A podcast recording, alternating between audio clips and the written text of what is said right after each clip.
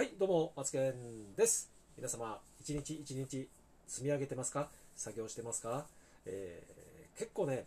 1年後、2年後、3年後ってなった時の、1年前、2年前、3年前、あの時があったから今があるっていうことをね、1年、2年、3年先にね、思える自分になっておくのが、これ、とても大事だなと思っていて、でそのためには日々の今の、え状況、今の作業、今の学びですね、これがすごく非常に大事なんですよね。つくづく思ったのは私 YouTube で今9万4800人のチャンネル登録者数がいて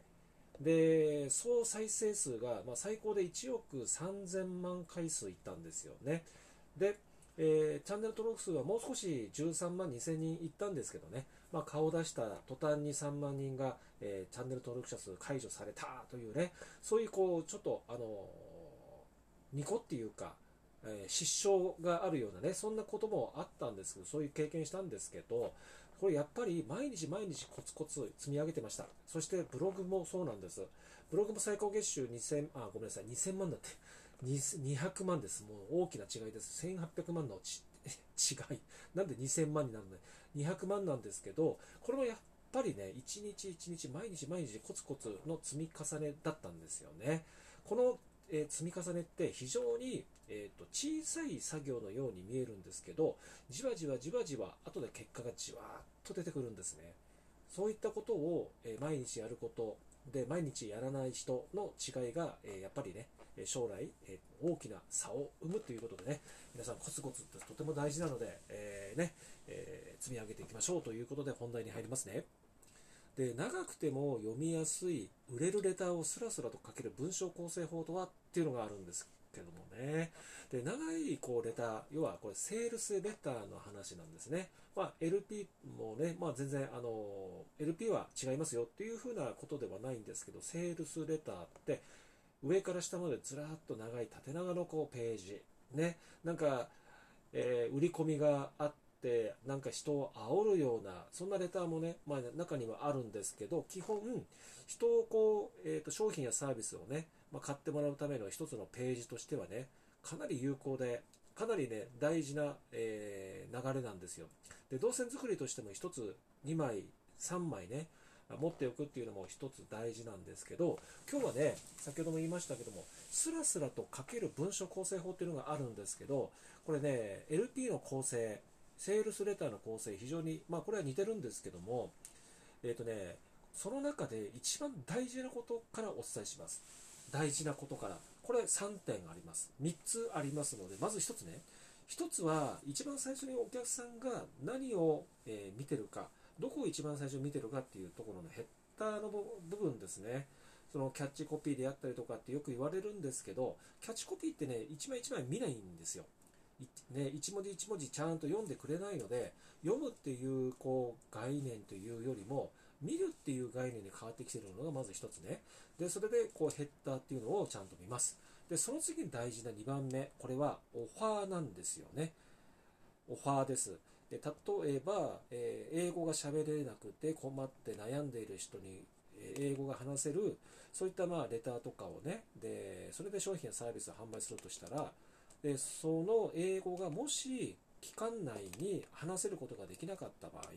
このテキストを手にして猛勉強しても英語が全く話せなかった場合っていうこともあるじゃないですか。まあ、これあのどちらの購入者が、えー勉強しなしたとしてもですよ。でそうした時になオファーというのは何かっていうと例えば英語が話せなかったら返金保証しますよとか。それをオファーっていうんですよ。で返金保証っていうのはこれもずっと前からやっていてでもうこの先もずっと返金保証っていうのは出てくると思うんですけど例えばね、えー限定商品とか数量限定とかね、えー時間限定とかですねそういった限定もオファーになります。し、まあ、オファーってねいろいろこう出てくるんですよ。例えば今日今からあの例えば、えーテレビショッピングでねこの今から30分以内にお電話いただいた方はこの特典2つあげますよというのもこれも強いオファーなんですよね。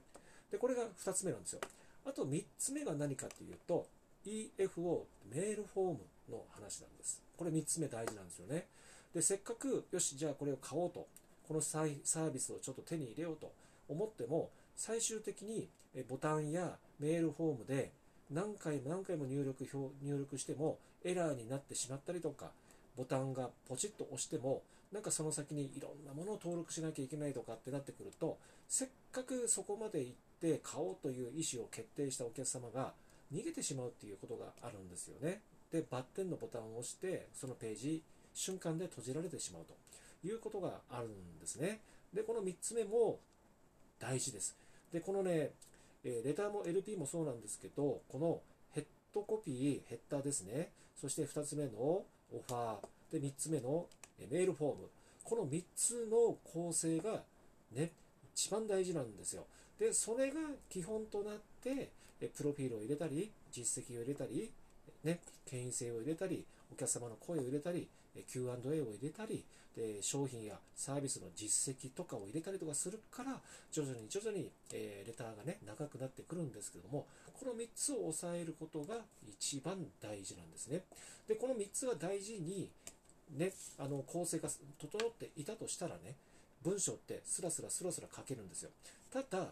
それは逆算方式で一番大事なのはコンセプトですよ。これはもう私のこのラジオの収録で口酸っぱく何回も何回も申し上げてるんですけど、コンセプトが一番大事です。これがまずもう、もう核の部分ですね。であとはポジショニング。これも核の部分です。でそれができて初めて3つの先ほどの重要な3点が、えー、その文章力の文章構成の中に取り入れるということになりますので、そういった形の文章がスラスラ書ける文章構成法ということで、これはね、必ず身につけていただければ、誰でも書けるようになります。ということで、今日は長くても読みやすい、売れるレターをスラスラと書ける文章構成法とはというお話でした。ということで、次回の放送でまたお会いいたしましょう。それでは、バイバイ。